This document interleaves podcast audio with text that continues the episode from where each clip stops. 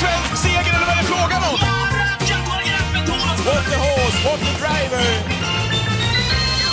Har du återhämtat dig efter eh, Vasaloppet i söndags? Du ska veta att, vi hade, att du, du hade två jättesupportrar eh, hemma i Leksand. Jag och Li, f- ja, men vi följde verkligen din, din väg fram mot Mora eh, faktiskt. Till och med man kunde gå in där på, på streamen där och kika på vissa stationer. Så dök Ja. du upp där. Ja, du, Ja. 90-70 va? 90-70. 90-70. 90-70 kom in. Ja, det, I, det i, i gick kass in. hållning. Ja, Ja, i kasshållning. var Vil-. Vilken station var det jag hade fångat upp det där på? Jag tror att det Det var, var Högberg va? Hökberg, precis. Ja, hur, då var, var jag trött kan jag säga det. ja, hur, hur var upplevelsen tycker du? Nej men det är, det är ju alltid härligt, härlig grej att göra. För det första så är det så att det var tre gånger jag åkte och det var första gången det var bra väder och bra förutsättningar. Det har varit ganska mycket snö både 2019 och 2020. 2021 var det inställt på grund av pandemin. Det var bara eliten som körde då. Mm. Eh, så det var ju nice. Men jag var ganska förkyld. Eh, och okej. det här med att idrotta med förkyld det är ju sällan bra och jag sa till mig själv att har jag feber så åker jag inte. Men jag kände mig bra på morgonen och kändes okej under loppet men jag tog ju tvärslut och jag undvek liksom den här värsta intensiva stakningen för att inte få någon superhög puls. Så att precis innan Evertsberg, alltså då tog jag alltså tvärslut. Det kändes jättebra innan. Jag hade bra mycket bättre tid än, än tidigare år. Det var mest Mm. på grund av förutsättningarna. Men strax innan Evertsberg, tvärslut och då är det ändå fem mil kvar. Fan, att, eh, den, den ja. känslan. Men det har varit bättre tid än när du åkte. Ja, Ja. jag- 38 minuter slog jag min, mitt personliga rekord. Och nu, det ru- nu rullade du in på...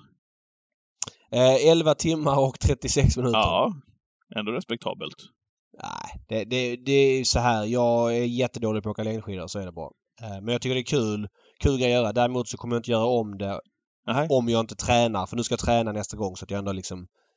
Ja men, det är inte kul att liksom... eh, Så, eh, folk plogar ner för i backarna så du kan inte ta farten som du behöver och sådär. Vilket gör att du tappar fart så måste du staka tidigare och så vidare. Och Mm. det är köer i början och så vidare. Försöka komma upp lite grann i startleden Ja. och så att man har bättre åkare runt om sig. Man kan ta rygg på de bra åkare som drar fram en och sådär. Ja, jag tycker det är starkt gjort i alla fall. Vart jävligt Ja. orolig. Man kunde ju söka då på, gick in och sökte på David Neves på Vasaloppet och så, Ja. så får man ju då upp eh, några seriefigurer som, eh, som är avtecknade som ska Ja. visa vart du är någonstans. Ja. Då, då åkte min andra polare, de åkte åt rätt håll och så såg man David Neves åt andra hållet på väg tillbaka till Sälen igen. Tänkte, vad fan håller han på med? Han har, han har ångrat sig, sa jag till Li. Han är på väg hem igen. Tappa mobilen. Ja, nej, det måste varit någon bugg i, så fall. Var det så länge eller? Ja, det, på, på dig ja. Jaha. Ja. Oj. Men, Nej, kul du- grej. Det- men- Jag men undrar när du kvar. ska åka Vasaloppet. Du som dalmas ska åka. Ja, så är det. Men jag må, då måste jag verkligen, som du säger, träna, annars tar jag mig inte Ja. på 11 och 38 ens. Nej. Ja, så var det i alla fall. V75 förra lördagen. Eh, det var ju en härlig omgång som jag tyckte på förhand. Det blev ingen som hittade sju rätt på Kalmar, denna härliga bana med det långa upploppet. Mm. Ehm, och där diskuterade vi lite grann förra veckans podd, där du sa att ah men, Who's Who startar Strong Heartbeat, hur kan man lägga det på V75? Den dör hela V75-omgången. Ehm, Mm. och där var vi ju inte riktigt enade i det resonemanget. Nu hittar ingen sju rätt. Jag vill bara höra din kommentar till det och ditt resonemang som du hade inför Kalmar där. Ja, men jättebra fråga. Det är berättigat det här. För jag, jag står för att omgången såg favoritbetonad ut på förhand. Och det kan jag säga att många andra som spelar stort också tyckte. För jag tror att det är en av anledningarna till att ingen hade sju rätt. För att folk tog det ganska halvlugnt den här V75-omgången. För att de tyckte att risken för jackpot på 500 var stor. Så här är det ju att när du beslutar om en V75-omgång, om du vill vinna på spel i längden, då kan du inte spela stort varje V75-omgång. Utan du måste ju anpassa insatsen efter hur omgången ser ut. Spikar du en häst som är lågt alltså som har ganska låg segerchans överlag så, så måste du spela mindre för att det blir ganska dyrt i längden liksom. Bara för att den vinner så garanterar inte det att du får sju rätt. Så att man får ju anpassa det där helt enkelt. Och är det favoriter som ser starka ut på förhand, ja men då brukar jag dra ner eller stå över helt och hållet. Och Husu hade en toppchans. Eh, sen är det så här att Strong Heartbeat var en favorit som jag garderade på allt och tyckte var överspelad. Det innebär ju inte att han är chanslös för det eller att han eh, liksom inte kan vinna och han var väl typ 50% och jag vet inte vad hade han? 30% segerchans, 35 kanske? Det är svårt att säga. I efterhand så hade han ju då ingenting men han fick ju ganska mycket tryck under loppet och han bränner Mm. och, eh, och hos Who vinner. Sen händer ju grejer som händer sällan. Det är ju att du får en 3-procentare i Sandsjöns Enso och så får du en en, en 0,5-procentare i El Forte. Mm. Och menar, ja men vet du att det ska hända och att du spikar hos Ho? Ja men då är det jättelätt på förhand att spika hos Ho och så måla två lopp och så zigzacka sig fram. Men ni vet ofta du spelar för då, då ska du spela för 20 lax ish. Om du ska ha alla hästar i två lopp. Och så har ganska många i övriga lopp. Men det är också väldigt ofta spikar hos så. Tar de där alla så ger V75 1200 spänn. Ja, men du, du, liksom, du går jätteback. Så att du tar ju ett beslut på förhand. Det innebär ju inte att omgången att det inte kan hända oväntade saker. Det kan det göra med trav och det är det som är tjusningen. Mm. Och när jag hörde i mina kretsar bland folk som spelar, då var ju alla överens om att ja, men det var en ganska kall omgång. Så är det ju. Men, men det, kanske- det jag tyckte var så, när vi pratade i podden förra veckan, det som ändå var lite anmärkningsvärt tycker jag, det var ju att, ja men hos Who, det sa, då sa jag, ja men det är sex lopp att tippa, och då sa du, ja men det är det ju aldrig, och det håller jag ju med om, men det såg ju väldigt upplagt ut för, ja, men, och det tycker för jag honom. också. Men Spikar honom på allt, ja. eh, många spelar då i en sån här omgång, om, om du är inne på resonemanget att det är många eh, storspelare som kanske står över vissa omgångar och att det inte spelas för lika mycket pengar.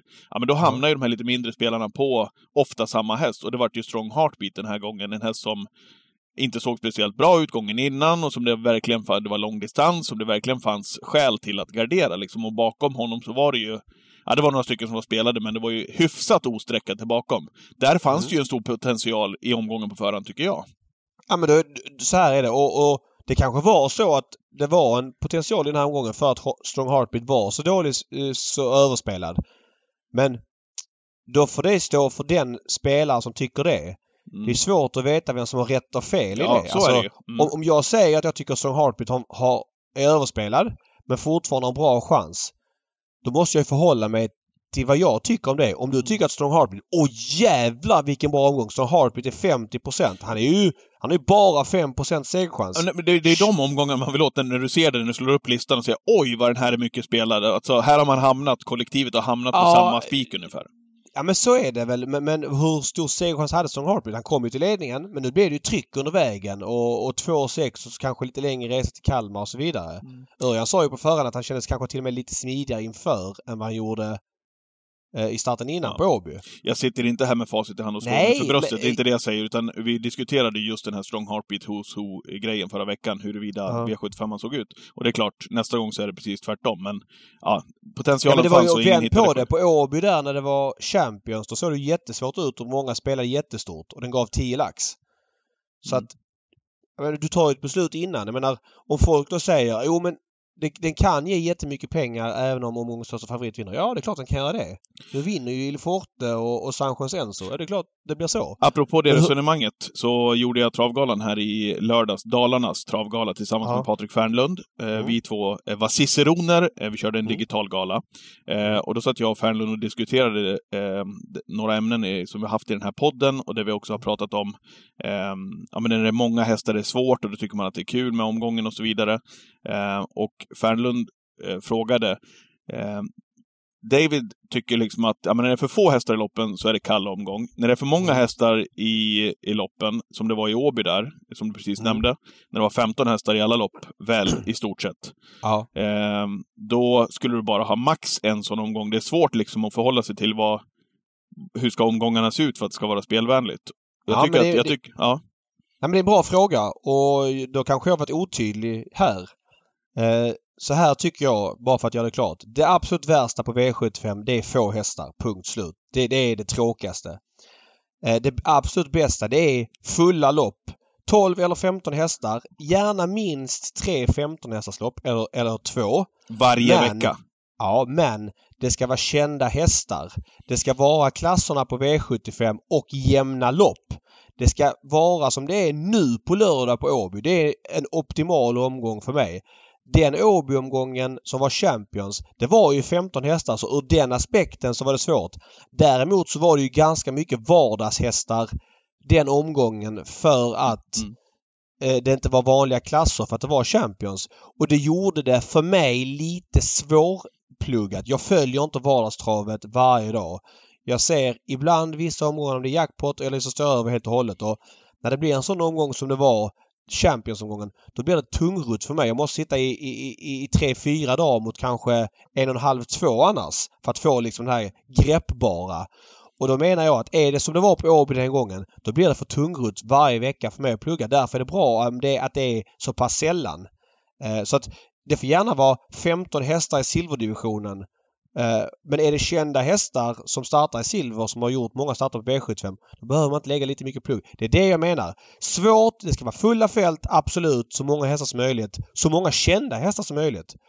Så är det. Uh, och, och, det kravet uppfyllde inte den Åby-omgången men med kända hästar. Mm. Det är klart att det fanns en del kända hästar. Beartime och ett par till stod med tillägg. Men det var ganska låg klass sportsligt på omgången vilket har sin charm. Men för mig blir det och för många andra blir det lite mer svårpluggat eh, när det blir så. Mm. Det, det, och jag hoppas att det här är tydligt och är det inte tydligt får vi ännu tydligare. Ja men bra fråga som Fernlund ställde till mig. Ja, ja, jag tycker absolut, det, den, är, den är befogad i allra högsta grad ju. Ja, ja. ja, ja. Um, så är det. Sen, sen, kommer det vara svårt att, att, ha... Du kan ju inte ha kvalitet och 15 hästar varje lördag. Nej uh, men så är det och det är därför du inte kan ha 15 hästar varje lopp. Det är därför det funkar med 12 i klassloppen. Men det är bra med två eh, diamantstorlopp. De är ju perfekta ju. Två 15 hästars ja. lopp med, med, med, med tillägg sådär ju. Och lördagens omgång som gick i lås på Kalmar, den var ju inte optimal på förhand tyckte jag då för att den såg för lätt ut, vilket många andra tyckte. För att hade det varit en jackpot-omgång, ja. ja. då hade någon haft sju rätt. Men nu var det väldigt många som tyckte att, ja men eh, försökte liksom improvi eller improvisera, hitta på lite grejer, spika hos och kanske någon chansspik eller någon häst som har lägre segerchans. Jag är lite allergisk mot ordet chansspik. Mm. Ja, men då blev det att ingen lyckades få den. Nej. För att folk inte bombade på för att de tyckte så favoritplanet ut. Så, mm. så är det inte. Nej. V75 sportsligt då. Who's Who stack ut såklart. Eh, var det ja. något mer som du... Ja, kul också för eh, Stefanie Werder som hade Namur som vann V75-anslutningen på ett väldigt bra sätt. Och så, mm. ja, var det någonting övrigt eh, som du Aluga och tog en dubbel. Eh, den här, den här eh, Hos Ho alltså, vilken otroligt fin häst det är. Jag brukar ju vara inne på att eh, hästarna pikar väl kanske som 6 och 7-åringar. Hos Ho hade ju ganska lugn treårssäsong, kom igång först som fyraåring och jag tror han kan pika i år som åttaåring. Så känns det. Ja, absolut. Eh, nu vann han ju väldigt enkelt och blev släppt i spets och allt det där men väldigt häftigt intryck på honom över mål och han blev en faktor de största loppen i år. Inget snack om saken. Kul att clickbait, att clickbait var så bra också eh, som tvåa. Il Forte vann på en 11,1 till 1 procent på V75. Lite ja. surt för mig, för eh, det blev ju sex rätt på, på mitt system och spikade ja. Denarius, men han hade, han hade inte sin dag.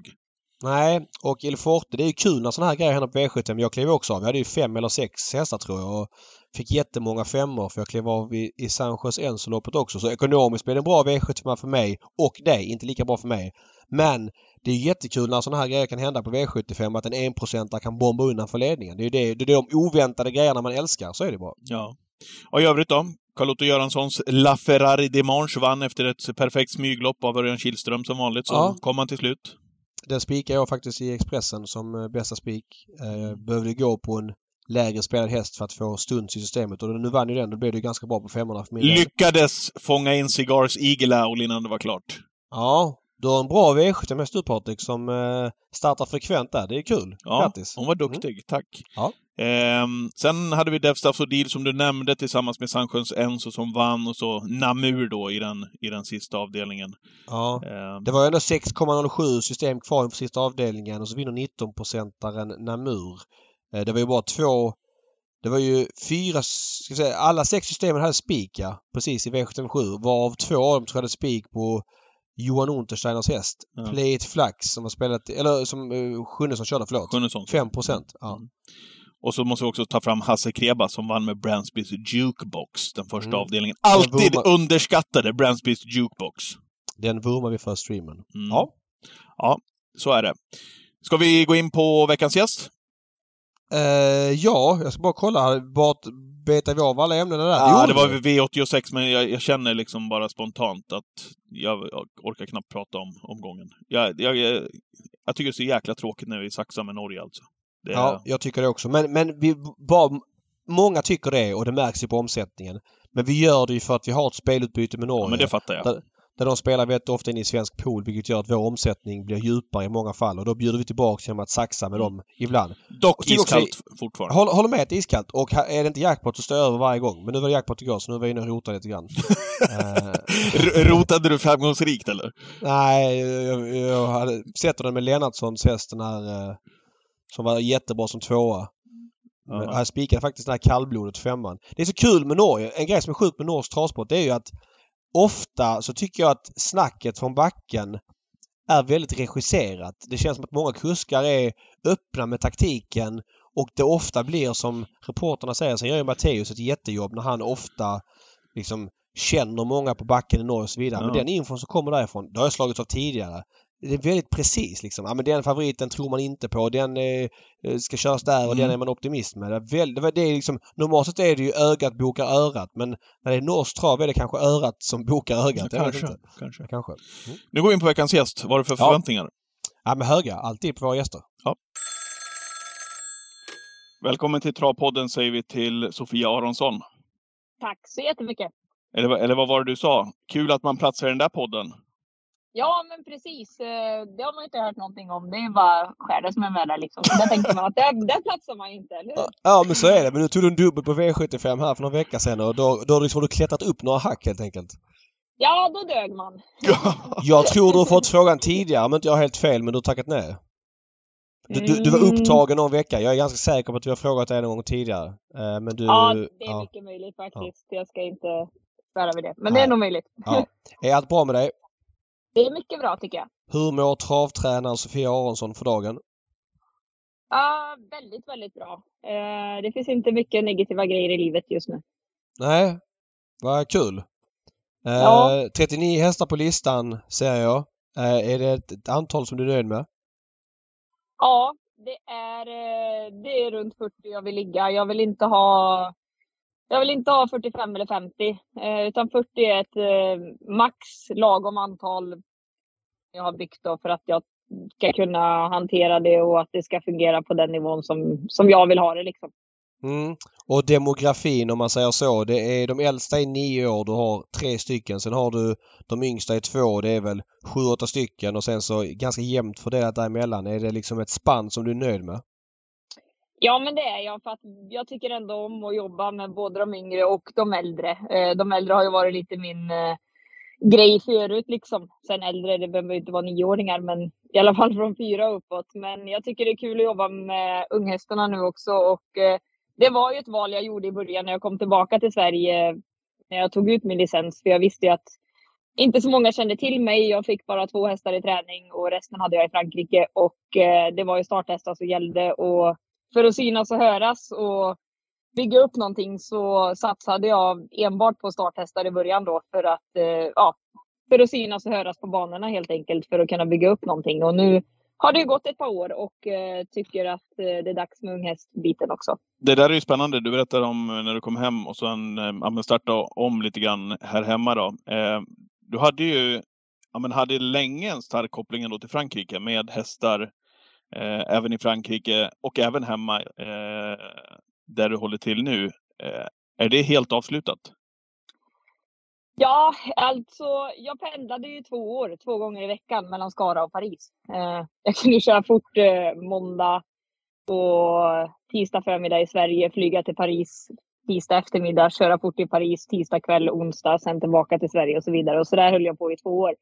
Eh, sen fick jag ju då chansen att köpa mark av Åke Svanstedt och gjorde det och byggde upp det jag nu har hemma. Och sanningen är den att jag trivs så otroligt bra. Det eh, finns ingen annan plats jag hellre skulle vilja vara på och eh, jag vet inte, jag har väl blivit gammal men jag tycker det är skönt att inte resa något mer. Ja. Eh, sen är det alltid, jag har ju alltid kvar alla, alla kontakter i Frankrike. Vill jag åka ner och starta och vara där ett par månader eller ett par veckor eller vad som helst så, så gör jag ju det utan att blinka. Eh, men det är skönt att slippa två permanenta baser tycker jag. Mm. Mm. Men alltså hur såg rörelsen ut på den tiden? För att, att ha en rörelse i Frankrike och en i Sverige det är någonting man kanske har när man har blivit riktigt etablerad. Typ där du är nu om man säger så. Där du har nått ett antal som du är nöjd med och har en kvalitet som du är nöjd med. När du gjorde det så var du väl kanske i en expansiv fas, eller? Ja, det stämmer och det gjorde ju saken lite krångligare för att eh, det är ju väldigt dyrt. Dels att ha dubbelt av allting. Två hästbussar, två det, två... Alltså, mm. allting kostar ju liksom två bostäder, två...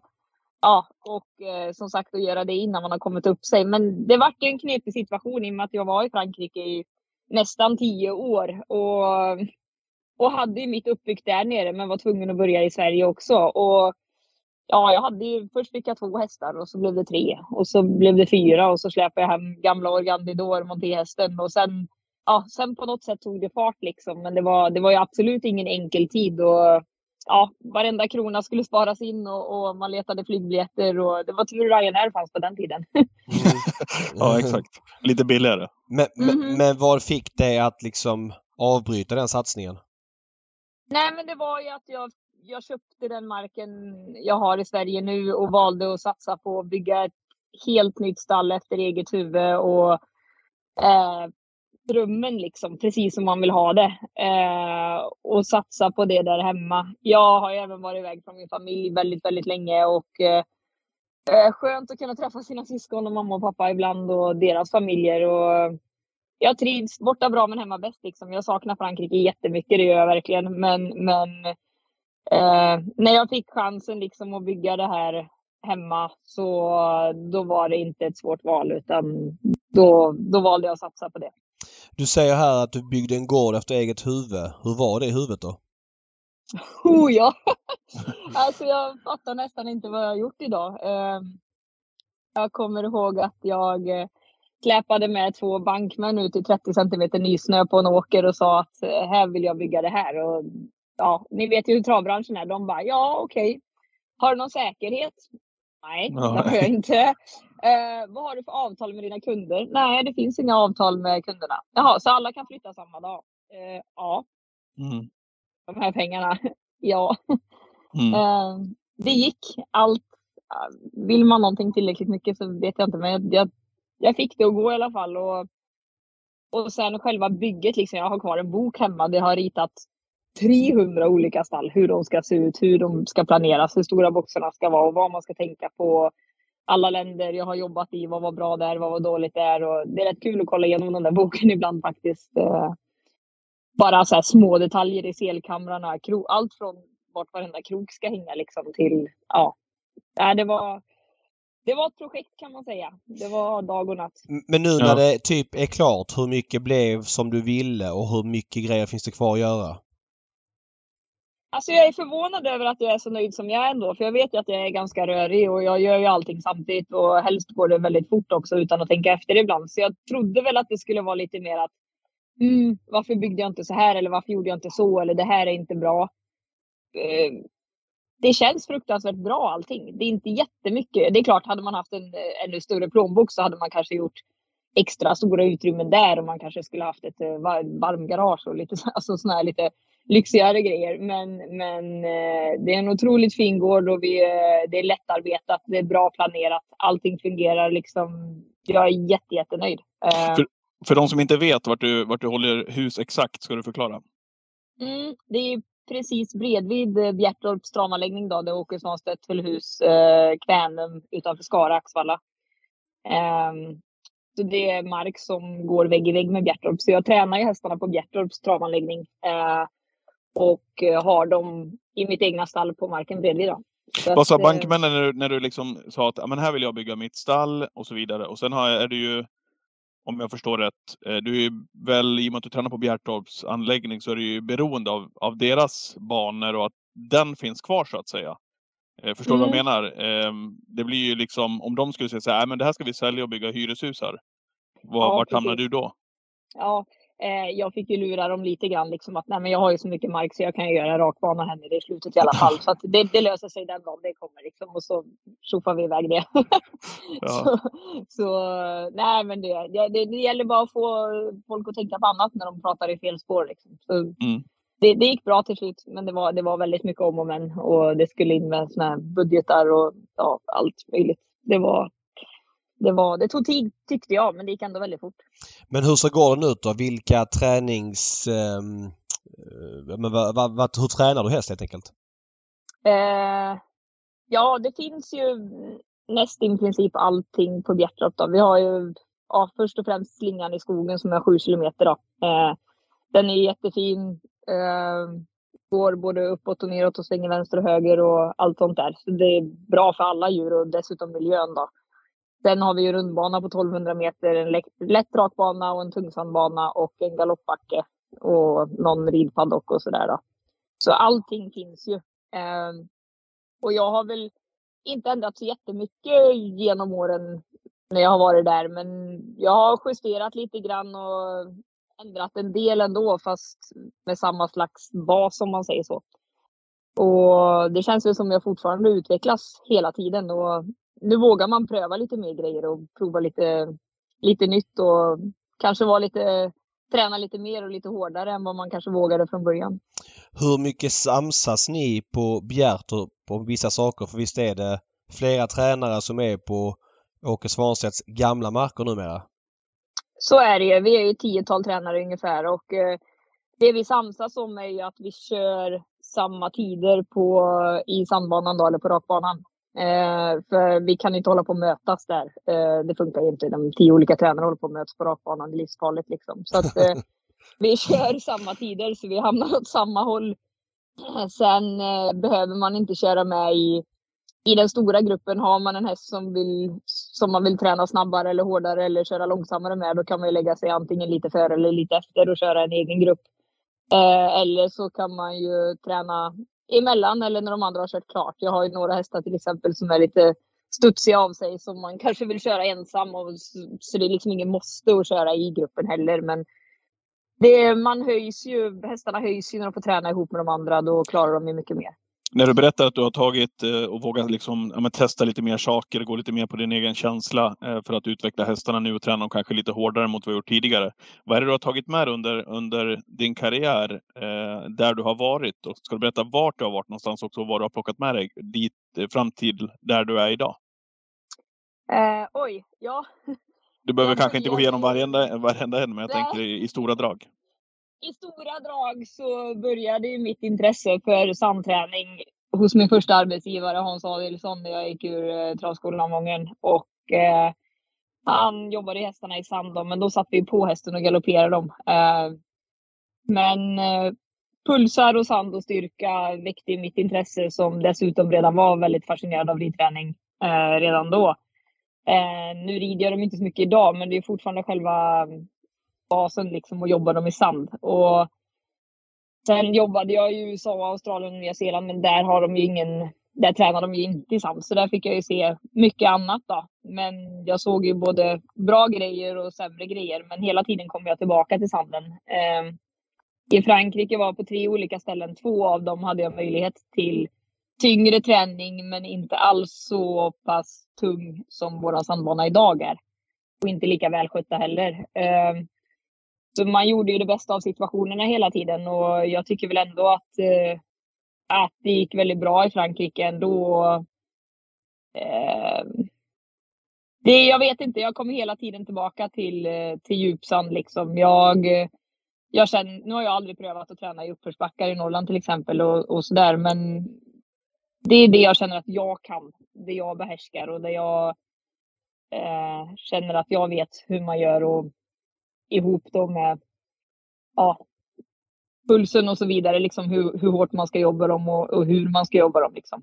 Mm. Mm. Men äh, intressant det du säger nu, Australien, Nya Zeeland. Om jag säger så här, om du på 30 sekunder äh, ska få sammanfatta travet på, i tre olika länder du varit i, vad du har snabbat upp. Kan du bara säga kort, framförallt Australien, Nya Zeeland där få svenskar har varit. Berätta, hur ser travet ut på Nya Zeeland?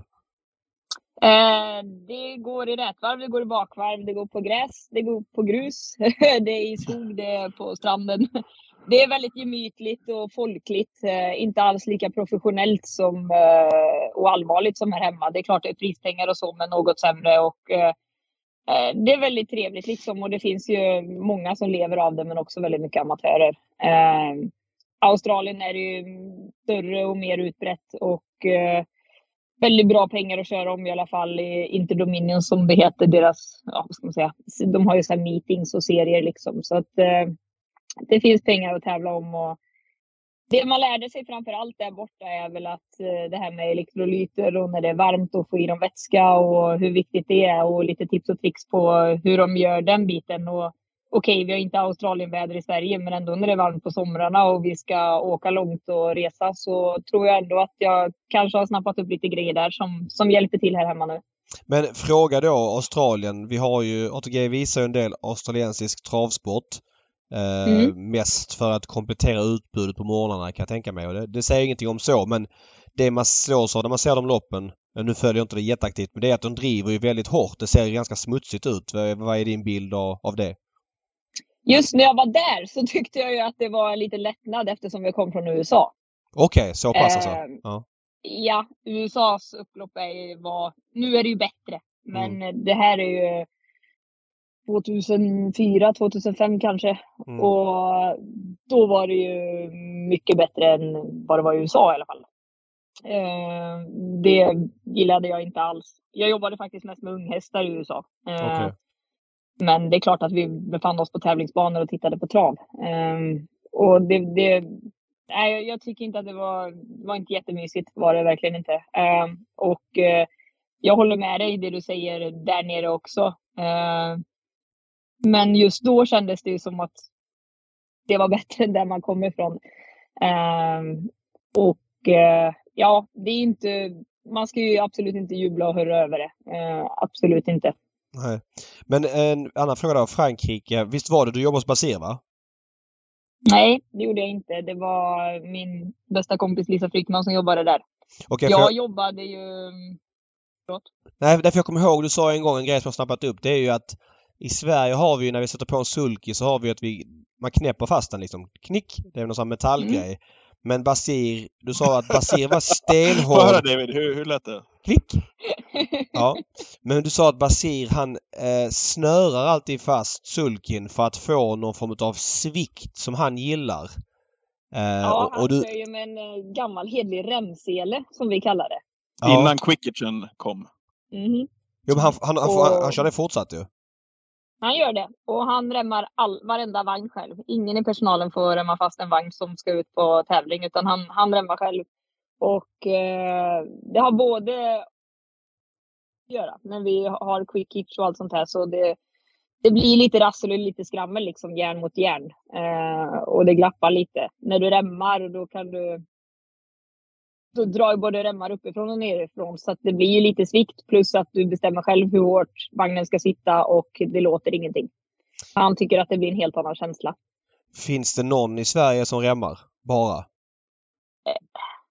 Vet inte om du letar långt uppe i skogen någonstans. Jag tänkte säga det, någon amatör, kanske. Ja. Någon kallblods eh, Mm. 75-åring kanske någonstans. Ja. Så det finns säkert de som remmar. Men eh, inte som har över 100 hästar i träning. Nej. Men, men eh, Ehm. då måste jag bara fråga. Basir som är så otroligt framgångsrik. Eh, nu vet jag inte vad som... Han är, det är ju många små grejer. Men det här är någonting som jag fastnade vid när du berättade det här för mig för ett par år sedan. Eh, Mm. Det är ingenting du har funderat på att testa själv? eller Du, du tror inte det är avgörande alls? Du tror bara att... Eller det, är det svårt att göra det? Eller vad är, vad är grejen med det liksom?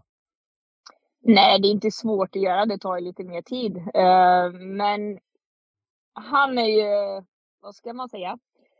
Människor som är så extremt bra på det de gör har ju sin egna lilla som de tycker om och vill ha på ett speciellt sätt. Inte vet jag, det kanske är någon skidåkare. Du som är bra på att åka skidor David. Eh, Bra! Du kanske har gula. ja. Du kanske vill ha pjäxorna från det märket istället för det fast det är Ja. exakt samma läder i dem eller tyg eller vad man nu har. Eller Jag fattar, jag fattar, jag fattar. istället för blåa. Eller, det, det har väl, han gillar inte skam utan han gillar den svikten han får ut av att remma. Och sen om det påverkar prestationen eller inte det kan inte jag sitta här och svara på. Men Nej. eh, det, det är intressant är det eh, i alla fall. Men jag har inga av de kuskarna jag sätter upp klagar på att det skramlar med quickitch i alla fall. Så jag har inte, inte än funderat i de banorna. Nej precis, och, men du är inne på något intressant här för att någon som ändå är så framgångsrik som han är, alltså solklar Frankrike-etta och världs, en av de världsledande travtränarna får man ändå säga.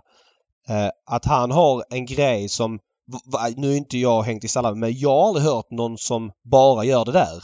Och när du berättade det för mig så tänkte jag att eh, det där borde fler kanske snappa upp vad som är grejen med det. Men eh, det kanske bara är en liten detalj. Jag vet inte. Jag, jag fastnade vid det så jag var tvungen att fråga dig om det liksom. För eftersom du berättade för mig och, och, och du hyllade att han gjorde så. Kom ihåg att du berättade den gången. Ja, han är ju så otroligt noga liksom på millimeter och centimeter på vilken häst. Exakt hur långt fram vagnen sitter eller långt bak eller i vilken höjd och så vidare. Och det går att reglera väldigt, väldigt bra när man remmar själv då. Ehm, Det är ju samma som till exempel eh, Daniel Redén gick igenom sin vagnspark med jänkarvagnar, hur olika jänkarvagnarna var till vilken häst och varför det var så. det är väl också lite så här, ja men han har inte bara en jänkarvagn utan Mm. Propulsion hade en och Agni Mm. hade en och Delicious hade en och de var olika utformade olika för att han skulle liksom detaljprecisera sina vagnar till sina hästar. Men han gjorde det med quick hitch och beställde dem eh, istället för att ha en och samma och så ändra det med rämningen. Eh, Mm. Det blir väl li, lite, lite samma sak kan man väl säga fast ändå olika. Men när vi är inne på träningsdetaljer här då, vad är det som gör, tror du Sofia, att du går mot, eller går mot, eh, året har ju i stort sett startat, men att du har startat så pass bra det här året. Du hade, vad var rekordåret? 2018? Ja, det var väl, det var ju Anna Wicks-året såklart. Just det. Eh, Mm. Sen var det inte bara hon som sprang. Vi hade otroligt mycket segrar överlag liksom. Men eh, så självklart först och främst handlar det ju om material i stallet. Eh, så är det ju. Och ju längre man håller på med detta och ju längre man samarbetar med hästägare och så vidare ju, ju bättre känns det ju. Och man jobbar ju hela tiden för bättre material liksom. I början får man ju vara nöjd att man har hästar att träna överhuvudtaget. Då kan man inte vara kräsen. Eh, då måste man ju liksom eh, bara jobba med det man har för det står inga hästar på kö indirekt. Nej. och eh, allting förbättras ju successivt. Alltså, och som sagt, ny gård, nya rutiner. Förut hade jag väldiga problem. Hästarna sprang inte på sommaren till exempel. Eh, var de bara för dåliga? Hängde de inte med helt enkelt? Eller gjorde vi något fel? Fick de i sig för mycket gräs? För lite vätska? Elektrolyt? Alltså, Mm. vi finslipar grejer hela tiden liksom. Och jag kan inte säga att det bara är en grej som har gjort eh, att året har rekordstartat. Utan det är, det är en sammanfattning av alla år man har hållit på. Det är bättre ägare, bättre material, eh, bättre träning från mig kanske, väldigt bra skötare. Vi har lärt oss att inte missa de här detaljerna som kanske gjorde att man inte låg på topp förut och så vidare. Så att det är liksom, det är ju en sammanfattning av, av allting, både i vagnen och utanför vagnen och i stallet liksom. Det här är... Det känns som att det pågår ett generationsskifte bland travtränarna i Sverige. Det känns som att det är ovanligt många nya namn som har fått en ovanligt bra start på året, tycker jag. Ja, jag håller med dig. Eh, det går väldigt bra för väldigt många och som, som sagt, om man nu får kalla sig ung än så länge är jag glad. Men eh, det, jag håller med dig. Det, det jag kan säga överlag också då, när du pratar, kommer tillbaka till det här med resorna, är ju att Sverige och folket i Sverige som håller på med trav har ju en i mina ögon då, det är mina ord, men om jag jämför dem med alla länder jag har arbetat i så tycker jag att svenskarna har ju en otroligt mycket högre kunskap om själva djuret häst Mm. än i många andra länder. Varför är det så?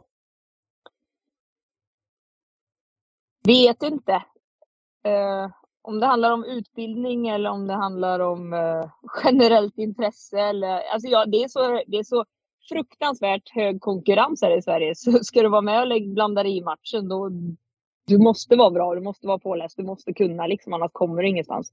Nej.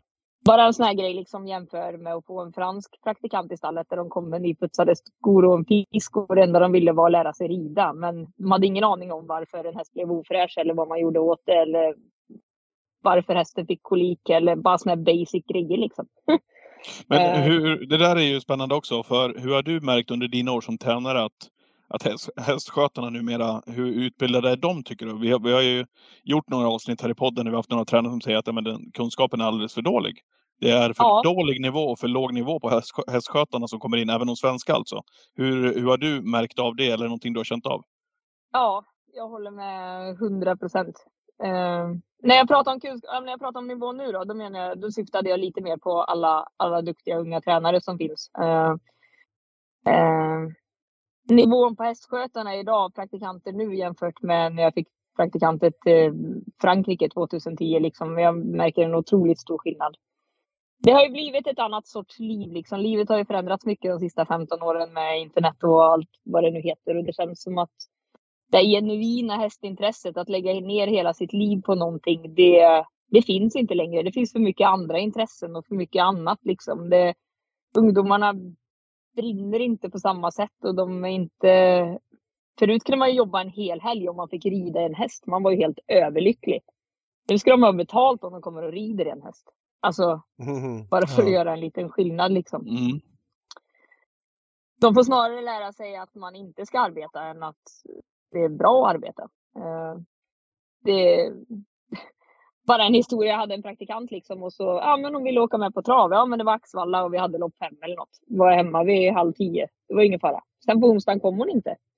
Nej. Nej, vad var det nu då? Nej, men om vi har jobbat över eh, si och så många timmar dagen innan, då måste vi ha eh, åtta timmar vila dagen innan, innan eller efter innan vi Mm. får börja jobba igen till exempel. Så, ja, du vet. Alltså, Ja, det, det det kommer kul. inte funka liksom. Nej, när man lär sig det, alltså, så, så där blir det för praktikanter att de ska ha det... Ja, men det ska, man ska, de ska inte, det ska finnas noll risk att de blir utnyttjade. Det har man ju varit med om i flera branscher men man vet ju själv när man gick i mellanstadiet och praktiserade, sen högstadiet och sen så eh, när man pluggade på, på högskola så fanns det alltid sådana här nivåer. Men Mm. det rimmar ju inte så bra med verkligheten. Jag menar, kommer du till Reo Liljendals stall och säger att Nej, nu var jag på, på Eskilstuna och tävlade var skönt att du tog Ray också. Jo men Re. Reo är ju den som har gått i bräschen för att det är svårt att få tag på hästskötare. Och, och, och ko jag vet. komma till honom och säga du, jag, jag jobbar inte imorgon för vi jobbar sent igår. Ja, Ja, du vet, den är ju inte, det är ju, det är ju, ja nej den är inte, då kan du gå den hem. drar man, man Ja. drar inte den liksom. Nej. Nej, nej. Du, om, man, om man kollar till startlistan, eller startlistan, om man kollar till din träningslista här, ehm, så har du ju genom åren kan man ju ha sett att ehm, du har väldigt många utländska eh, hästar i träning. Det är tyska hästar, det är italienska hästar, det är franska hästar. Vad är det som gör att du har nischat in dig på det eller vad är anledningen till att du har fått sådana hästar i träning, tror du? Men dels tror jag det har att göra med att jag har ju rest och jobbat väldigt mycket på olika ställen som sagt. I Frankrike fick man ju också träffa mycket folk från hela Europa. Eh, sen har jag ju, jag har ju liksom eh, medvetet under alla år i Frankrike, liksom eftersom jag inte har någon travfamilj och jag inte har något namn inom travet eller någonting så, så finns det bara en anledning om man vill inte bara bli bra, men man, man måste ju synas och höras liksom. Sitter du, ja, är du i ett stall och så åker du hem klockan fyra och sätter på Bonde söker fru på tv liksom och stannar hemma, då, då, då händer ingenting. Jag har ju liksom, jag har vunnit lopp i Österrike, jag har vunnit lopp i Tyskland, jag har, var, alltså jag har varit överallt, jag har varit på storloppsdagar, jag har träffat folk och sett till att träffa folk och anmält hästar till Berlin och de stora dagarna. Och det, är- det är viktigt att komma ut och synas och träffa människor och höras liksom. Annars så, annars så, så blir det ingenting i slutändan. Och jag får in jättemycket hästar nu för tiden. Ja, men du var där då och vi åt middag med dig där och jaha, man kommer knappt ihåg det, men tydligen var det så liksom. Och det, Mm. det gäller att träffas och mötas. Det, möter man inga folk och träffar inga nya folk, då, då jag vet inte, man arbetar eller stänger in sig i sin egna lilla bubbla. I alla fall när man är så liten som jag är då. Eh, klart, har du ett stall med hundra hästar och har haft det i tio år. Det är klart du inte behöver åka anmäla hästar till Berlin och synas en stor loppstad där. Men för min del under uppbyggnadsåren så var det väldigt viktigt att knyta kontakter och synas och höras och köpa någon häst på auktion där och där. Och, och det, det är så jag har tänkt i alla fall. Men det här, det här är jätteintressant för att det är det här som eh, binder samman travet som bransch också. Det, det är därför jag tror många av oss, nu säger jag oss och det räknar även in er två, som har gått på trav eh, under många år känner att det är lite tristare nu. Nu, nu. nu har pandemin gjort mycket, det ska vi säga. Men det är ju inte lika många V7-helger man åker på av olika anledningar som det var för 10-15 år sedan. En liten anledning i mitt fall kan vara att man då har barn och är i en annan fas i livet. Men det är också andra anledningar. Publiken har minskat på banorna och det är där mycket kontakter knyts.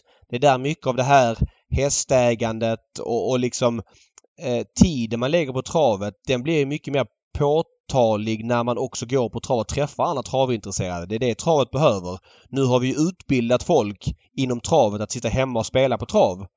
Och det Mhm. kommer funka i några år. Men det kommer en backslash på det. Alltså som många låter gnälliga när man säger men jag är helt övertygad om det. Att travet har inte råd att inte erbjuda en bra produkt på plats när folk vill gå på trav.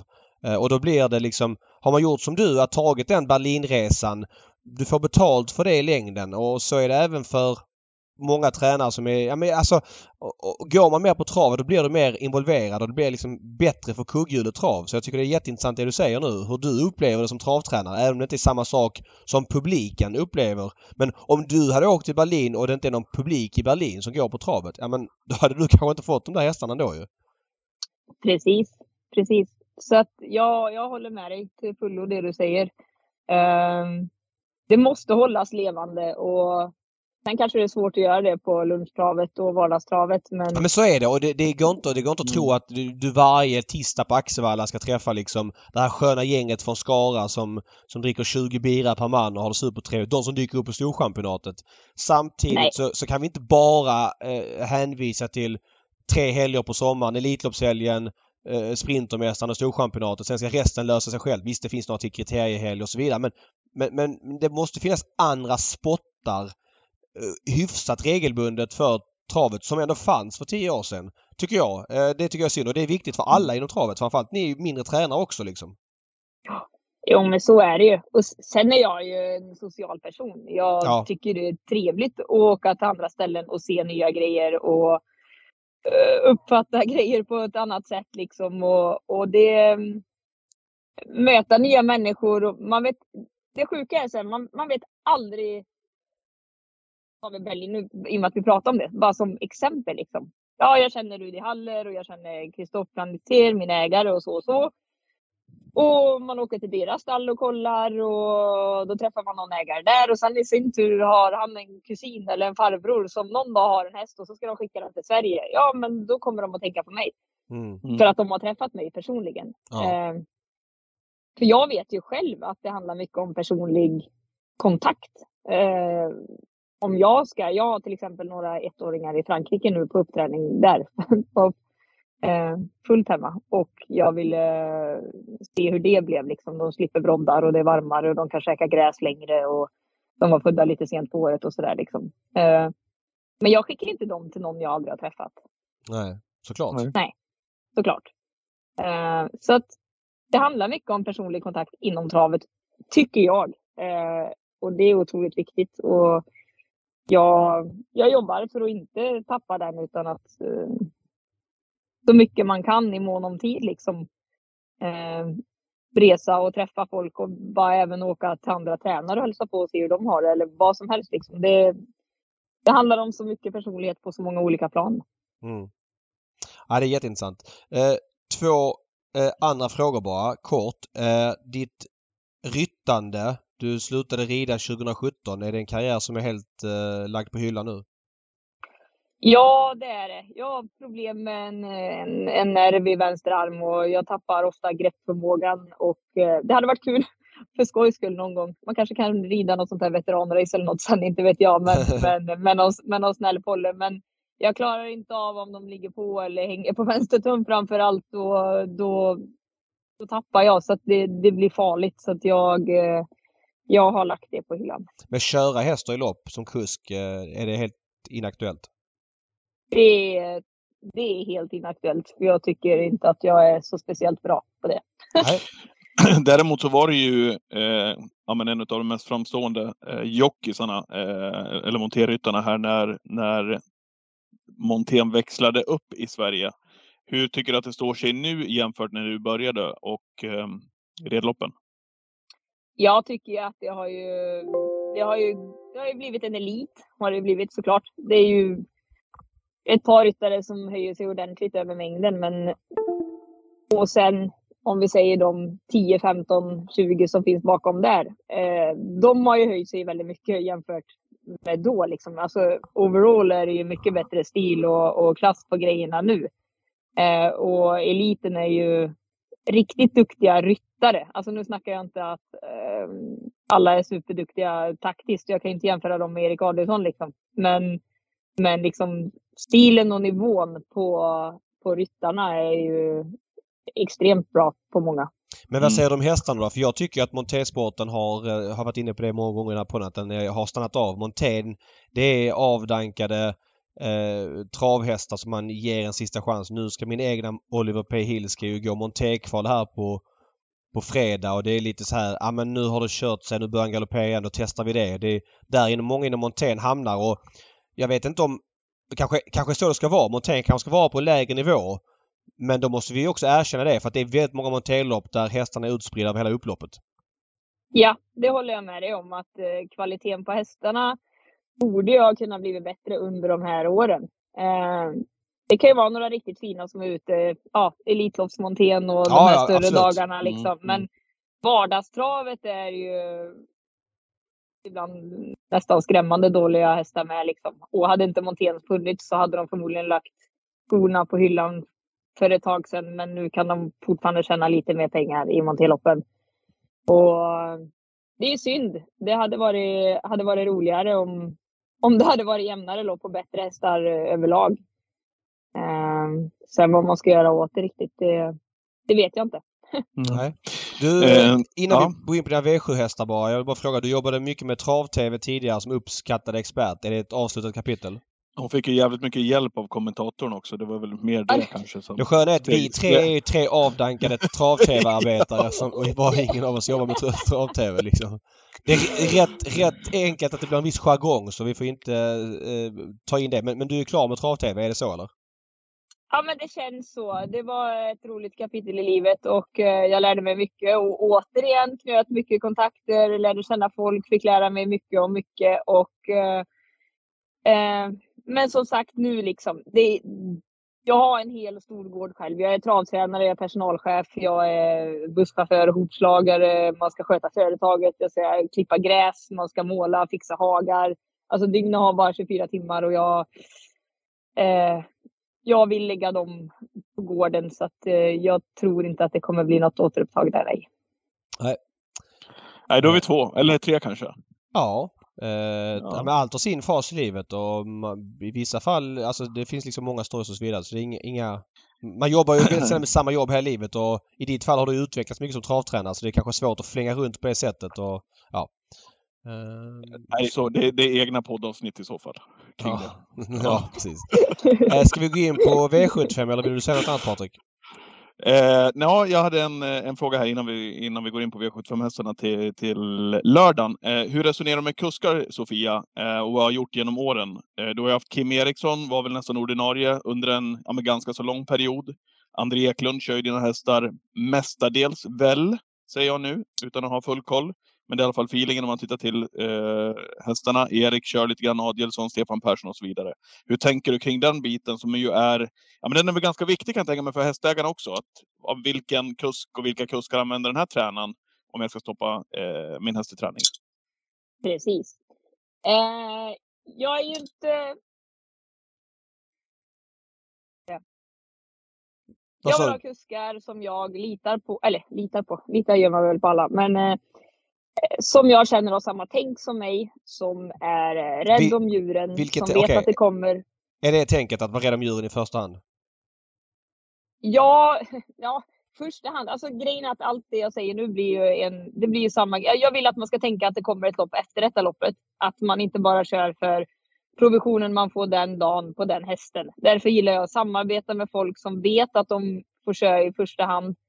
Eh, som vet att eh, om tre lopp igen sitter jag där så blir det fel idag så tar vi det piano istället. Eller vad som helst. Och att de känner hästarna. Jag behöver inte stå där inför varje lopp och säga att ah, den här funkar så här och så här. Och, utan det är bättre att jobba med ett par stycken som, som känner hästarna, som vet hur de funkar, som vet hur de ska köras. Och som, för då, upp, då uppfattar jag att resultaten blir bättre än att sätter upp tio olika kuskar på samma häst tio lopp i rad än att du har samma kusk tio lopp i rad. Då, jag tycker resultaten blir bättre. Och sen vill jag ju då ha kuskar som som känner för mig och min personal och som tycker att det vi gör är bra och att de uppskattar att köra för oss och tycker att våra hästar är fina och eh, prydliga och välhanterade och att de, jag vill att kuskarna ska nästan känna lite, inte stolthet, men att de är glada över att samarbeta med oss. Så det, för mig är känslan väldigt viktig att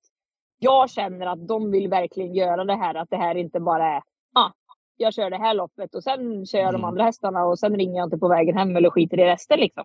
Nej, jag fattar. Jag vill ju kunna ringa två dagar efter och du, fan den här hoppa och vad ska vi göra och ska vi pröva det och det eller ska vi pröva det och det? Jag vill ha dialoger, jag vill ha Mm. Jag vill ha tid från dem. Jag vill ha uppriktiga svar och jag vill liksom... Jag vill känna att de verkligen vill vårat bästa. Den känslan måste jag få från kuskarna som kör åt mig. Men det du säger tror jag många är inne på och det blir ju då att man håller, till, håller sig till samma gäng hela tiden liksom. Att man kör på samma kuskar ganska ofta så man har den dialogen med. Att man bygger upp liksom ja. en relation till dem. Så det är väl det viktigaste. Jag tror att nu nämnde du några kuskar som du kör med men skulle du lämna några andra som också är i toppskiktet så tror jag de också kör på samma sätt. Bara att det blir en större omsättning för dig och fler att prata med och fler som kör hästarna för varje gång och då kanske man tappar den röda linjen på hur det var i starten innan och så vidare. Mm, mm. Precis. Nu har jag ju André och Stefan Persson eh, och de är ju bästa kompisar också. De pratar väldigt mycket sinsemellan. Så om Stefan ska köra en häst som han inte har kört förut, men André har kört den, då behöver inte jag ringa Stefan. Stefan ringer André själv. Mm. Till exempel. Mm. Uh, Erik är ju snabb. André har väldigt många hästar i träning själv och kan ju inte köra alla lopp åt mig. Um, och Stefan och André är väldigt bra tillval. Och kanske ofta Erik då när man åker norrut och Stefan när man åker söderut. Um, så med de tre plus Magnus Jakobsson får jag nämna också då. Ja. Uh, då täcker det nästan den största ytan jag har. Sen ibland finns det självklart vissa dagar då ingen av dem kan köra då. Men de är inte så många utan de här fyra kommer jag väldigt långt med och eh, det känns väldigt bra för både mig och personalen eh, och för hästägarna. Har hästägarna ett annat val, att de verkligen, verkligen, verkligen vill att till exempel, eh, ett exempel att Örjan ska köra deras häst. Ja, men jag, är inte, jag har inga avtal med någon nej, av dem, jag är inte nej. gift med någon av dem. Men jag har inte många hästägare som vill annat heller, utan det känns som att de hästägarna som kommer till mig och söker sig till mig har samma uppfattning som mig. Innan vi går in på hästarna till, till helgen, eh, rent hästmässigt genom åren, vilka är det som har betytt mest? Du, du nämnde Anna Mix tidigare som ju var här uppe och tävlade framgångsrikt. Eh, varvade ju Frankrike-tävlande med att vara uppe i Sverige hos dig eh, och i de stora loppen vann väl sto EM väl? Var det inte det? På Solvalla när hon, eh, vad hette Summit-hästen? Exakt, Sam Summit. Sam Summit, precis. Efter en eh, ruggig duell. Är det några mer hästar så där som du känner som du kan plocka fram vid det här tillfället? Som du känner att ligger lite extra varmt om hjärtat. Jag kollar till exempel startlistan här. Hittar ju inte eh, Star Advisor Jolie till exempel. Har han? Nej, precis. Det var, det var han. Ja. Det, det är väl, han var med nästa, jag hade väl han i sju år tror jag. Sex eller sju år. Och han vann otroligt många lopp. Och han gjorde det bra ända in i, i eh, jag sa alltid att han fick hålla på så länge han tyckte det var roligt. Nu, nu gick han i pension här för, för någon månad sedan. Eh, ja, för han startade väl nyligen, väl? Mm. Och då... Han, han har ju haft lite svårare att vinna lopp såklart på slutet, men han har ändå mycket andra platser och tredje platser och har gjort det väldigt bra. Förra vintern var han tvåa bakom Disco Valante på en 10 till på Solvalla, liksom 12 år gammal. Och han, han har gett oss så otroligt mycket glädje. Eh, det är nog i alla fall sen jag flyttade tillbaka till Sverige så på något sätt är det den hästen som har tagit mig fram genom den karriär jag hittills har haft. Liksom, han har vunnit V75 ja, varenda år och, och han... Nej, det är en otrolig häst. Jag kommer inte ihåg vad det landade på liksom, men fram till han var nio år hade han väl typ 40 segerprocent liksom. Mm, 3,5 miljoner intjänat, 40 40 segrar, 19 andra pris, 20 tredje pris. Eh, men var det, vart han skadad eller tog ni det beslutet själv? För jag och David har pratat lite grann om det här i podden tidigare, här med de här äldre hästarna som nu när man får tävla längre än man är 12 år, som man ser liksom nöta. Det är inget kul att se när man ser de här, ja, men, som du beskriver, det... Sarverks Uli också, som, som har betytt så mycket för dig. Att, att se dem inte tycka att det är lika kul längre, det är inget roligt heller för publiken. Och det var därför. Nej, han är absolut inte skadad. Han har fyra friska ben och han jordens gladaste gamla häst liksom. Sköter den i vete, flyger med han ut i hagen varje dag liksom. Och han är pigg och glad och... Okej, okay, han är kvar på gården? Nej, han har åkt nu tillbaka till sin uppfödare. De har eh, eh, Lisa och Jonathan Blomqvist utanför Gränna som har fött upp honom och eh, de har familj och någon ponny och någon annan travhäst, eh, mm. amatörer mm. och där ska han få gå och ha det gött nu resten av sitt liv. Så det känns riktigt, riktigt bra. Och jag kan tycka då att Visst har han inte varit exakt lika bra sista året, men han har ju ändå inte varit sån att han Nej. har varit avdankad. Han, men han har tävlat i, mot de bästa och, och, han har som sagt varit på pallplaceringar mest hela tiden. Och mm. eh, Men sista loppet på Åby där då han är och har varit en av Sveriges startsnabbaste hästar liksom. Men nu prövar han bara 100 meter istället för 400 meter och sen tycker han liksom att nej, nu är det nog klart. Nu är det lite bekvämt att lägga sig här liksom. Och efter senaste loppet där då. Vi behövde egentligen inte säga det. Det var som att både jag och André och skötaren tittar på varandra och så nickar vi och så nu, nu är det klart. Men, mm. men det där är intressant Patrik som du säger för att eh, vi, var ju, vi har varit inne på det men det jag vände mig mot det var ju de här som var 13 och 14 år Alltså att man gör fler hästar som egentligen bara deltar i loppen. Alltså den 12-årsgränsen tyckte jag funkar väldigt bra tidigare. Nu på grund av hästbristen så har man öppnat upp för 13 och 14-åringar och Alltså ja, det finns säkert någon 13 och 14-åring som skulle mm. kul att tävla men de är, blir bara deltagare och Alltså, ja, jag vet inte. Är, att hästar blir äldre och inte lika bra som tidigare, det får man ju acceptera. Det är inga konstigheter. Men jag förstår inte vad vi har fått ut av att 13 och 14-åringar tävlar. Det kan ju jag säga. Sen får man ju tycka olika där såklart. Jag vet inte vad du säger mm. där Sofia? Nej, jag, jag, håller, jag håller med dig. Liksom. Det, det är sällan en häst blommar ut som uh, åttaåring och man önskar att den fick tävla som 13 och 14. Um, ehm, nej. Nej, det känns, jätte... det, det är nästan lite tråkigt att se de här. Ja, men, åh, nej, jag håller med dig. Det, um, vi behöver inte prata så mycket mer om det. Nej, men, nej, men nej. sen är det klart att det finns ja, glada 13-åringar som tycker att det är roligt. Men det är sällan de tar fyra raka. Liksom. Ja, nej men så är det. Eh, V75 lördag, Åby. Du har tre hästar till start i V71 som är stoeliten. Där står det att finalen går den 27 november. Eh, jag vet inte om det är någon stoelitsfinal som går just då som man kvalar in till. Jag har aldrig sett det tidigare att försöket går i, i mars och finalen i november. Men du har sju Vici Griff eh, som har ganska bra förutsättningar. Kort distans i alla fall. Hon är startsnabb. Vad, vad förväntar vi oss av henne på lördag? Jag tycker att hon var riktigt bra senast. Då gick hon i ledningen, fick väldigt mycket press eh, under loppet. Gick eh, en bra bit under 10 mitt i loppet ganska länge. Och eh, gången innan tycker jag hon var formlös på Solvalla. Hon mötte bra ston. Hon var fyra. Hon var inte jättedålig, men hon var absolut inte så bra som hon kan vara. Jag tror det var ett resultat av att hon fick några riktigt, riktigt stygga lopp. Bland annat uppesittarkvällen i Halmstad och gången innan på Solvalla där. Eh, det blev mördarlopp för henne liksom. Mm. Eh, så jag var väldigt nöjd med henne senast och i träning efter det så känns det verkligen som att hon är på väg upp eh, i form nu. Eh, på sju gillar jag inte. Med tanke på de mördarloppen så känner jag inte att vi kommer köra hon är startsnabb. Det är klart vi ska köra en bit och se om vi kommer ner någonstans. Men jag har ingen lust att se henne i dödens. Ja, Okej, okay. det, var, det var nästa fråga. Du, du vill inte se att de trycks iväg 100 procent liksom för att... Ja, det är snabba hästar invändigt också som kommer inte ja. förbi de invändiga. Nej. Nej, precis. Så det är klart att vi ska trycka iväg lite grann och förhoppningsvis att hon kan hitta ner någonstans. Gör hon inte det så får vi helt enkelt backa ner och eh, lita på hennes spurt. Hon kan mm. ju plocka många med, när hon är i form och hon är ju otroligt spurtstark alltså. Eh, men det är klart att det försämrar ju liksom utsikten av att vara först över mål. Eh, men Fil, det, ja. krång, förlåt, det krånglade så mycket under förra året. Först travade hon inte, hon var orytmisk och vi hade problem att hitta vad felet var. Sen när vi fick tillfixat det då så var hon ju riktigt bra men så fick hon ju några riktigt stygga lopp och det var något lopp, någon silverdivision hon körde upp i vagnen och sådär. Så det här är bara början på året. Eh, jag tror att vi kan få riktigt roligt med henne igen. Hon, hon var trea och fyra i stoeliten förra året mot, mot de bästa stona mitt i sommaren. Från spår 8 på Solvalla till exempel. Och gjorde det riktigt, riktigt bra. Kan jag få tillbaka henne i det, det slaget liksom, så tror jag vi kan få riktigt roligt med henne i år. Ja, men då svarar du på frågan lite grann som jag skulle ställa. Hon gick ju 10 och 2 där 2020 och tjänade 700 000 kronor. Du tror att hon har en, en sån säsong kvar i sig så att säga?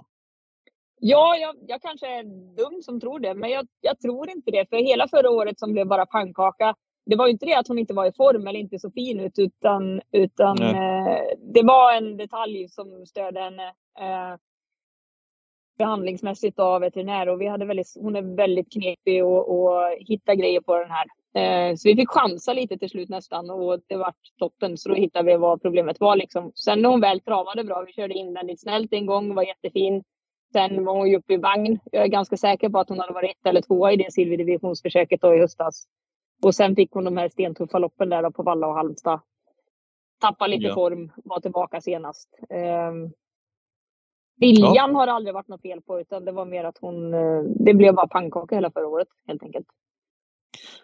Yes. V756 15 Nina Ginto som vann på V75 senast. Eh, vad ska vi förvänta oss där? Nej men hon... Eh, det känns som att hon är riktigt i form i alla fall. Och jag tycker att hon har höjt sig ett snäpp.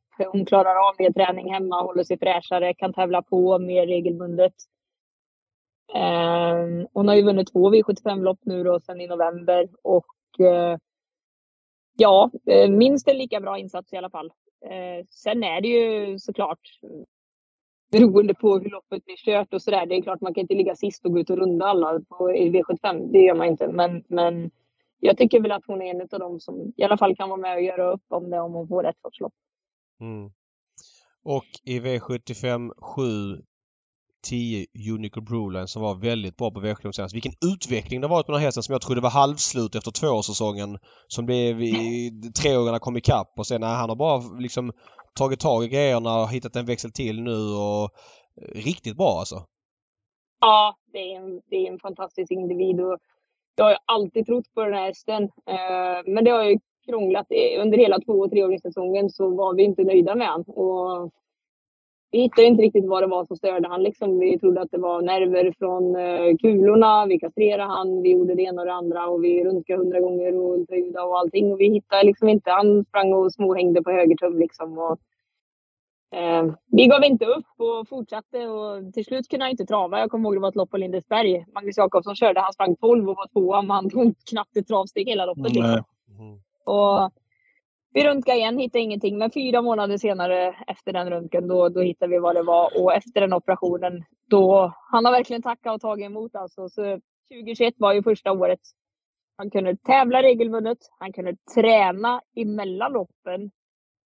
Och gick då framåt liksom med varje lopp han fick. Det har han aldrig kunnat göra annars. Annars var det ett lopp, två, behandla, paus, träna igång, starta och så vidare. Det blir bara hackigt ryckigt liksom.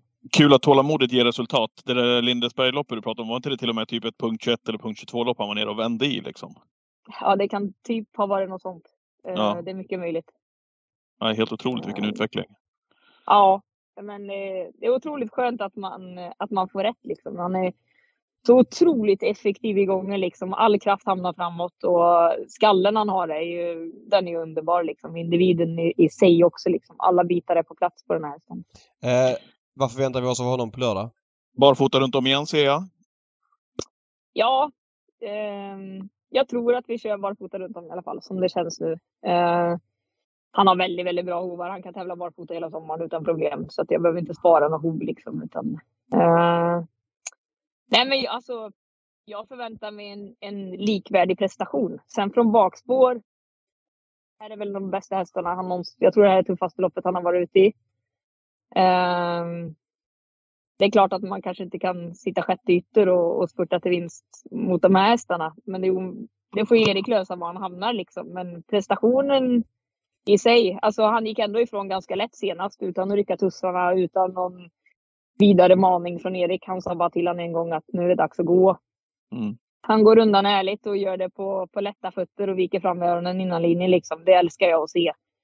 Uh, så att eh, ja, jag vill ju starta han mot lite tuffare hästar också. Han måste ju härdas och bli bättre och det blir man genom att möta tufft motstånd. Det ska bli kul att se honom på lördag.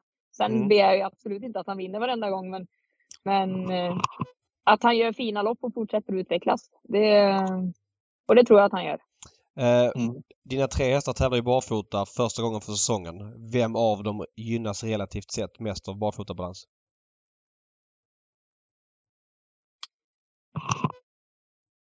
Mm. Det var en svår fråga för alla tre är ju otroligt bra med skor.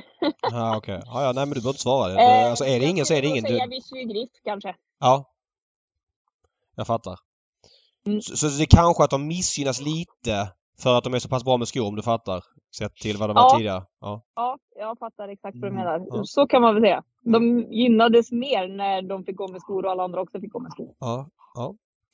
Ja men jättebra Sofia. Sjukt intressant snack. Eh, man lär sig alltid något nytt varje gång. Och... Mm, har lärt dig här om rämning också David. Ja, rämning är ett bra ämne. Jag kan ja. skriva det som en eh, cliffhanger till podden. Basirs ja. hemliga knep bakom framgångarna. Ja, det kan du göra. Ja. Mm. Ja, men tack så mycket Sofia. Ly lycka till på, på lördag och hoppas vi ses på någon travbana snart så, så håller vi connection som vi säger. Ja. Toppen. Bra. Trevligt Toppen. att få vara med. Ja, Ja, Ja, toppen. precis. Ja, simma lugnt. Vi hörs då. Vi hörs. Tja! Ha det bra. Hej. Tja. Hej. Hej, hej. Hej. Ja, där eh, var veckans gäst i mål, Sofia Aronsson, där alltså. Mm, då har du lärt om rämning och lite mer. Ja, men det är sådana detaljer som gör att Älskar man blir det så, när du ja, man liksom blir ju aldrig fullärd fastnar vid vissa saker. Liksom. Ja. ja, men verkligen. Ja, Ja, men det är så. Vad är det som gör... Vad har Basir som övriga inte har liksom? Något är det ju. Och det kan ju vara sådana detaljer. ja. Ehm, Och spännande att följa Sofias hästar nu då på, på lördag med tanke på vilken form det är på stallet. ja. ja, men så är det. V75 ifrån Åby, du har varit inne och touchat vid det tidigare också. Du har sagt att det är en härlig omgång. Tre rubriker, David, eh, förväntar jag mig ifrån dig den här veckans podd. Ja, du kan få fyra rubriker. Oj! Den fjärde är att det är jackpot ju. Mm. Eh, Och att vi har eh, 19 miljoner extra att spela om. Och med Åby och med fulla fält och jämna fält så är det ett smörgåsbord. Det ska bli riktigt kul på lördag. Jag ser mycket fram emot det. Kanonomgång. Älskar Eh, det. börjar- tar fram ja, smörgåsbord. Det är gammalt klassiskt uttryck. Eh, De, det jag säger torsdag förmiddag, det innebär inte att det blir det jag går på lördag. Men det jag känner för spontant det är ju Stole the Show i V73 tycker jag blir överspelat till 48 procent. Hur låter ju- rubriken? Ja men överspelad favorit blir rubriken. Ja. Han var ju väldigt bra eh, senast i det här Bergsåker Wintertrot. Spurtade ju jättebra som tvåa. Verkligen. Eh, Men nu är det ändå kort distans, bakspår, många som lättas i balansen. Ja, han kan väl absolut vinna men de där framme kan ju springa 10 från spets så skulle det bli lite trafikproblem för Björn där bak så nej. eh, Där vill jag gardera på. Och Hazard Boko, eh, halvklar. 4, 5, 6, 7 intressanta allihopa. Upstate Face var ju så bra förra året. Han är ju bortglömd direkt. Kanske saknas lite direkt då men... eh, Och Disco tycker jag inte man ska dissa helt. Han är en sån här som lägger ner rörelsen när han inte är sugen och... Nej, jag vill måla på V73. Mer än 15 procent som han, han är på nu, Disco Volante, vill man väl inte ha på honom va? Nej, han ska ju vara där såklart. Så, så är det ju. Okej, nästa rubrik. Nästa rubrik är Spiken. Eh, jag får mer och mer feeling för fem Sweetman i V757. Jag vill börja med att säga att han startade i lördags på Kalmar och det var inget superintryck där tycker jag. Jag tyckte redan i ingången till sista sväng att Adrian drog tussarna var på honom och så vidare. Sen stannar ju Hollywood Story fullständigt sista 50 meterna framför honom och då helt plötsligt får han ju ton i lidorna för att hästen springer upp i vagnen på hästen framför och har till synes krafter kvar. När det gick fort i svängen så såg han lite halvkall ut Sweetman.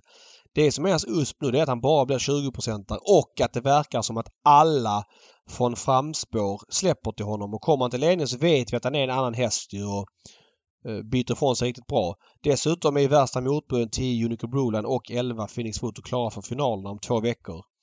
Jag säger inte att de inte kan vinna för det men de kanske inte drar i högertömmen som Örjan gjorde senast redan varvet kvar utan det kan bli lite mer passivt och skulle Sweeten få bestämma lite grann så kan han rinna undan därifrån och som tredjehandlare halvintressant att gå på faktiskt. Mm. Nästa rubrik. Eh, eh, nästa rubrik får bli, ja men eh, bara en häst jag vill nämna då. är det rubriken? Ja. Ja. V74 10 Diversity Pellini. Barfota runt om för första gången i 25 starten. Körs av Mark Elias nu i det här lärlingsloppet. Eh, Jag tycker den här stort. Hon har varit lite trög och oinspirerad men 14 på henne känns lågt. Så att det blir mina tre rubriker. Har du någon skön rubrik? Nej, inte, inte i nuläget. Uh, jag tycker det ska bli sjukt kul att se gulddivisionen, måste jag säga. Uh, när Ja. slog upp listorna. Du nämnde Stole the Show, Upstate Face tillbaka. alltså när han var som bäst.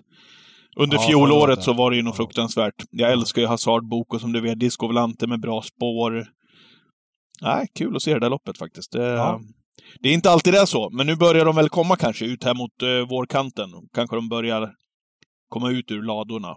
Upstate Face här, ett exempel. Ja, nej men ver- verkligen. Och Absolut Face kommer nog få en toppensäsong och han menar han var ju inte, han var ju grym i eh, både SM och framförallt då när han var två bakom väg Kronos men även bra från dödens i Müllers.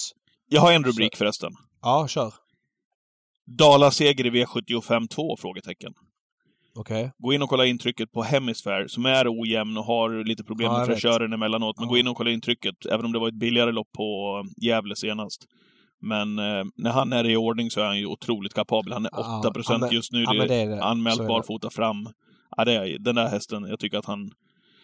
i den här klassen. Han är fortfarande klass 1 alltså. Helt otroligt. Ja. Men han har haft eh, sina bekymmer. Men jag tror att Hemisfär kan vinna V75 2. Eller jag tror han har bra chans att vinna V75 2. Mm. Yes! Ja, Twitch 13.00 får ni med. Japp.